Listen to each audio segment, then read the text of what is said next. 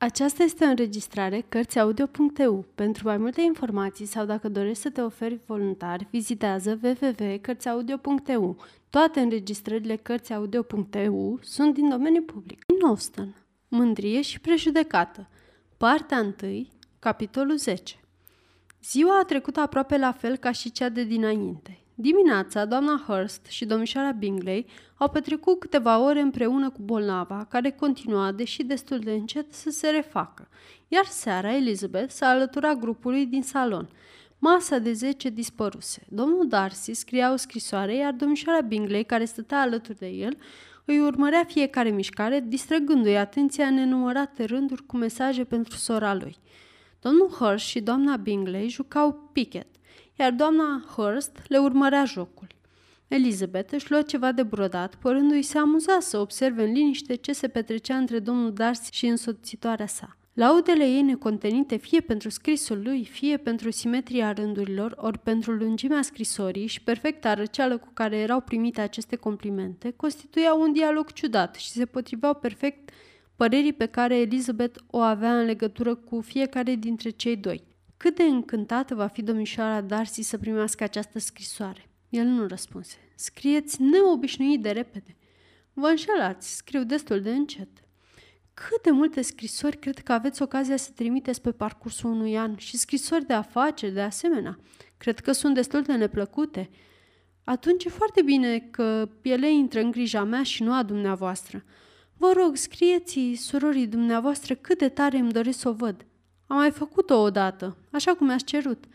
Mă tem că nu vă place pana de scris. Dați-mi voie să mă uit la ea. Mă pricep foarte bine să pregătesc o pană de scris.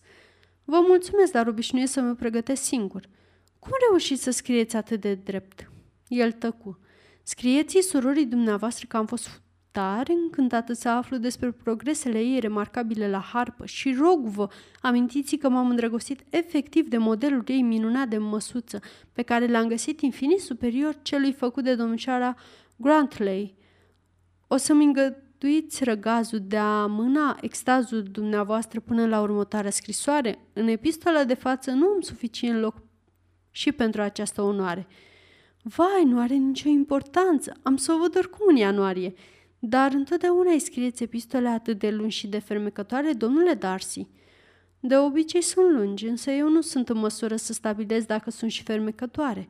Din punctul meu de vedere e o regulă. Cine are ușurința de a scrie o epistolă lungă nu poate scrie prost. Caroline, ăsta nu e un compliment pe care să îl faci lui Darcy, interveni fratele ei, pentru că el chiar nu scrie cu ușurință. Își studiază cu mare atenție fiecare cuvânt, nu-i așa, Darcy? Felul meu de a scrie e foarte diferit de al tău. Vai, strigă domnișoara Bingley, Charles are cel mai neglijent scris cu putință. Scrie cuvintele numai pe jumătate, iar restul le măscălește. Ideile îmi zboară atât de repede că nici nu am timp să le exprim, ceea ce înseamnă că de multe ori scrisorile mele nu transmit nicio idee personajelor cu care corespondez. Modestia dumneavoastră, domnule Bingley, spuse Elizabeth, dezarmează orice încercare de reproș. Nimic nu poate fi mai înșelător, spuse Darcy, decât o falsă modestie. Ea demonstrează asemenea o nepăsare față de persoana celorlalți sau, câteodată, o laudă de sine indirectă. Și în care dintre cele două cazuri ai include ultima mea dovadă de modestie? Laudă indirectă, căci ești mândru de deficiențele tale de scris, întrucât consider că pornesc de la o rapiditate în gândire și o neglijență în execuție care, dacă nu pot fi demne de stimă, pot fi cel puțin foarte interesante. Calitatea de a face totul cu rapiditate este foarte prețuită de cel care o posedă, fără însă a acorda atenție imperfecțiunii realizării. Azi de dimineață, când i-ai spus doamnei Bennet că, dacă te decide să părăsești Netherfield, ai face-o în 5 minute, probabil că intenționai un fel de, de panegiric, aducând un elogiu propriei persoane și totuși, ce găsești că ar fi de laudă într-o grabă ce ar lăsa treburi importante nefăcute și n-ar aduce niciun beneficiu ție sau altcuiva. Vai, exprimă Bingley, asta e prea mult. Să-ți amintești în pragul serii de toate lucrurile prostești spuse de dimineață. Și totuși, pe onoarea mea, atunci consideram că tot ce am spus despre mine era adevărat și la fel cred și acum.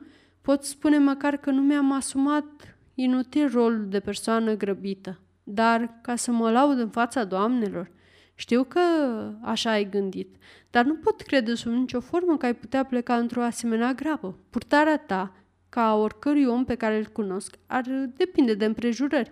Iar dacă un prieten ți-ar spune în vreme ce încaleci în șa Bingley, ar fi bine să mai stai până săptămâna viitoare, probabil că ai sta și nu ai mai pleca.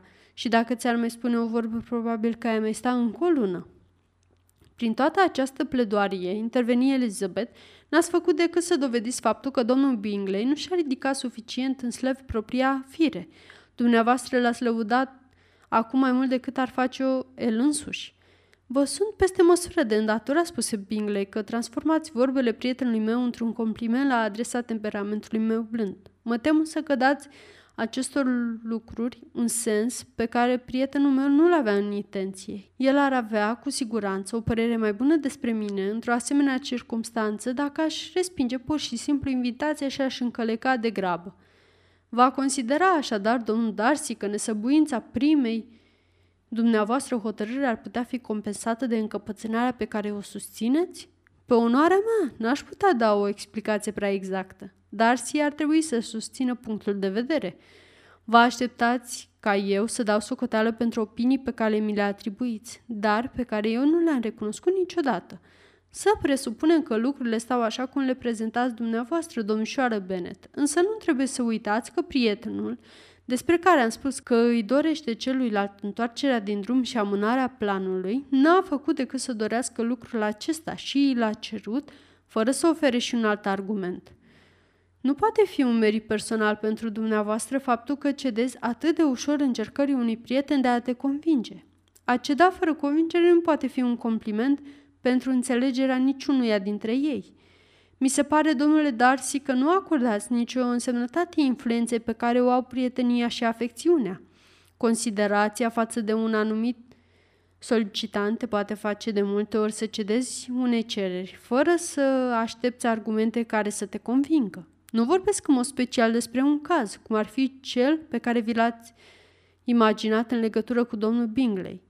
Poate ar fi mai indicat să așteptăm să apară o împrejurare concretă, înainte de a pune în discuție discreția comportamentului său. Dar, în general, în cazuri obișnuite între prieteni, dacă unul dintre ei i-ar cere celuilalt să renunțe la o hotărâre ce nu are prea mare importanță, ați avea o părere proastă despre acea persoană care cedează rugăminții, fără să aștepte să fie convins? Nu ar fi indicat oare, înainte de a aborda acest subiect, să stabilim cu mai mare precizie gradul de importanță pe care îl putem atribui cererii respective, ca și gradul de intimitate ce există între cele două părți? Fără îndoială interveni Bingley, să auzim toate detaliile, să nu uităm înălțimea și lățimea lor comparativă, căci acestea, domnișoară Bennet, ar putea avea mai multă greutate în discuția dumneavoastră decât v-ați putea dumneavoastră imagina. Vă asigur că dacă Darcy n-ar fi un om atât de înalt în comparație cu mine, nu i-aș purta atâta respect. Vă mărturisesc că eu personal nu cunosc ceva mai îngrozitor decât Darcy, în anumite circunstanțe și în anumite locuri, mai cu seamă la el acasă și în mod special dacă e duminică și nu are nimic de făcut. Domnul Darcy zâmbi. Elizabeth a avut totuși impresia că se simte mai degrabă jignit și de aceea se strădui să nu râdă. Domnișoara Bingley, deranjată peste măsură de afrontul pe care îl suferise Darcy, își certă fratele pentru absurditățile spuse. Îți înțeleg situația, Bingley, zise prietenul său.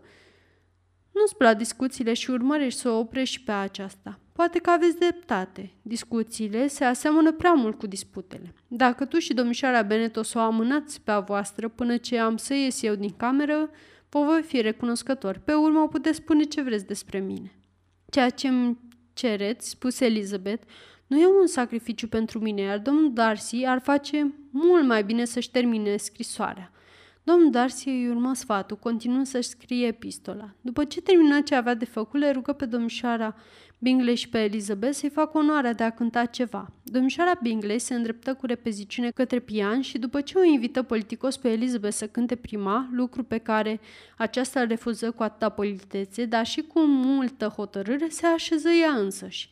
În timp ce doamna Hurst Cânta împreună cu sora ei, Elizabeth, care răsfoia niște partitune aflate pe pian, nu putu să nu remarce cât de des o fixa cu privirea domnul Darcy.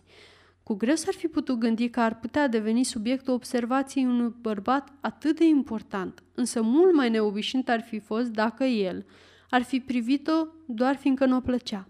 Își închipui în cele din urmă că ea trăsese atenția, conform ideilor lui, doar prin faptul că era ceva în felul ei de a fi cu mult mai nepotrivit și mai condamnabil decât la oricare altă persoană prezentă acolo. Această presupunere nu o îndureră. Îi plăcea prea puțin ca să-i pese de aprobarea lui. După câteva cântece italienești, domnișoara Bingley schimbă ritmul cu o veselă melodie scoțiană.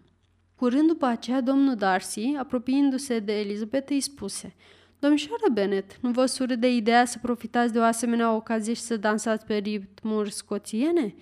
Ea zâmbi fără să răspundă. El repetă întrebarea, surprins de tăcerea ei. A, spuse ea, v-am auzit, dar n-am știut ce să vă răspund pe loc. Vă așteptați că eu să spun da, ca să îmi puteți disprețui apoi gesturile, însă mie îmi face plăcere să stric astfel de planuri și să-i lipsesc pe oameni de plăcerea unui dispreț premeditat. Așadar m-am hotărât să vă spun că nu vreau să dansez pe muzică scoțiană și acum nu aveți decât să mă disprețuiți dacă îndrăzniți. Nu îndrăznesc, într-adevăr. Elizabeth, care se aștepta să-l jignească, se arătă uimită de galanteria lui. Era în firea ei un amestec de drăgălășenie și malițiozitate care o făcea incapabilă de a aduce vreo ofensă cuiva. Iar Darcy nu mai fusese vrăjit de o altă femeie niciodată așa cum se întâmplase cu ea. Era convins că, dacă nu ar fi fost vorba despre inferioritatea rudelor ei, s-ar fi aflat oarecum un pericol. Domnișoara Bingley surprinsese lucrul acesta sau bănuia de ajuns pentru a fi geloasă, iar îngrijorarea ei legată de însănătoșirea dragei sale prietene Jane se lăsă dublată de dorința de a scăpa cât mai repede de Elizabeth. În câteva rânduri încercă să-i provoace disprețul lui Darcy în ceea ce o privea pe Elizabeth, vorbind despre presupusa lor căsătorie și până la care fericirea lui într-o astfel de alianță.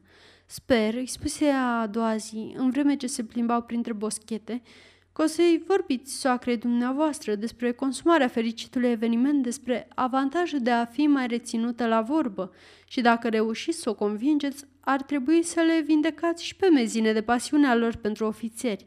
Iar dacă mi-e permis să ating un subiect atât de delicat, ar trebui să vă strădui să controlați acel ceva, afla la limita dintre orgoliu și impertinență pe care îl posedă favorita dumneavoastră.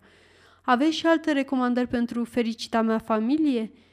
O, oh, da, va trebui să fiți de acord cu portretele unchiului și mătușii Philips, să fie așezate în galeria de la Pemberley. Puneți-le lângă cel al renumitului dumneavoastră unchi, judecătorul. Împărtășesc aceeași profesie. După cum știți, doar că sunt implicați în domenii diferite. Cât despre portretul lui Elizabeth, nu s-ar conveni să încercați o asemenea aventură, căci nu știu ce pictor ar putea onora îndeajuns frumusețea ochilor ei. Într-adevăr, n-ar fi prea ușor să le surprinzi expresia, însă culoarea, forma și finețea deosebită a ploapelor ar putea fi reproduse. În acel moment se întâlniră cu doamna Hurst și cu Elizabeth, care veneau de pe o altă alee. Nu știam că intenționa să faceți o plimbare, spuse domnișoara Bingley, tulburată de posibilitatea ca discuția lor să fi fost auzită. Ne-ați tratat cu multă cruzime, răspunse doamna Hurst, plecând fără să ne spuneți o vorbă despre intenția dumneavoastră de a face o plimbare. Apoi, luând brațul liber al domnului Darcy, o lăsă pe Elizabeth să meargă singură. Pe alee încăpeau numai trei persoane. Simțind grosolănia lor, domnul Darcy rosti imediat. Poate că asta nu e suficient de încăpătoare pentru noi toți. Ar fi mai bine să ne îndreptăm către alea aceea mai mare. Elizabeth nu mai avea deloc intenția de a rămâne cu ei și răspunse râzând. Nu, nu, rămâneți unde sunteți. Sunteți un grup încântător și păreți avantajați de această combinație. Apariția unui al patrulea ar striga tot pitorescul. La revedere! Se îndepărtă în grabă, gândindu-se cu bucurie că într-o zi sau două se va întoarce acasă. Jane se simțea mult mai bine și își exprimase dorința de a ieși din cameră spre seară pentru câteva ore. Sfârșit.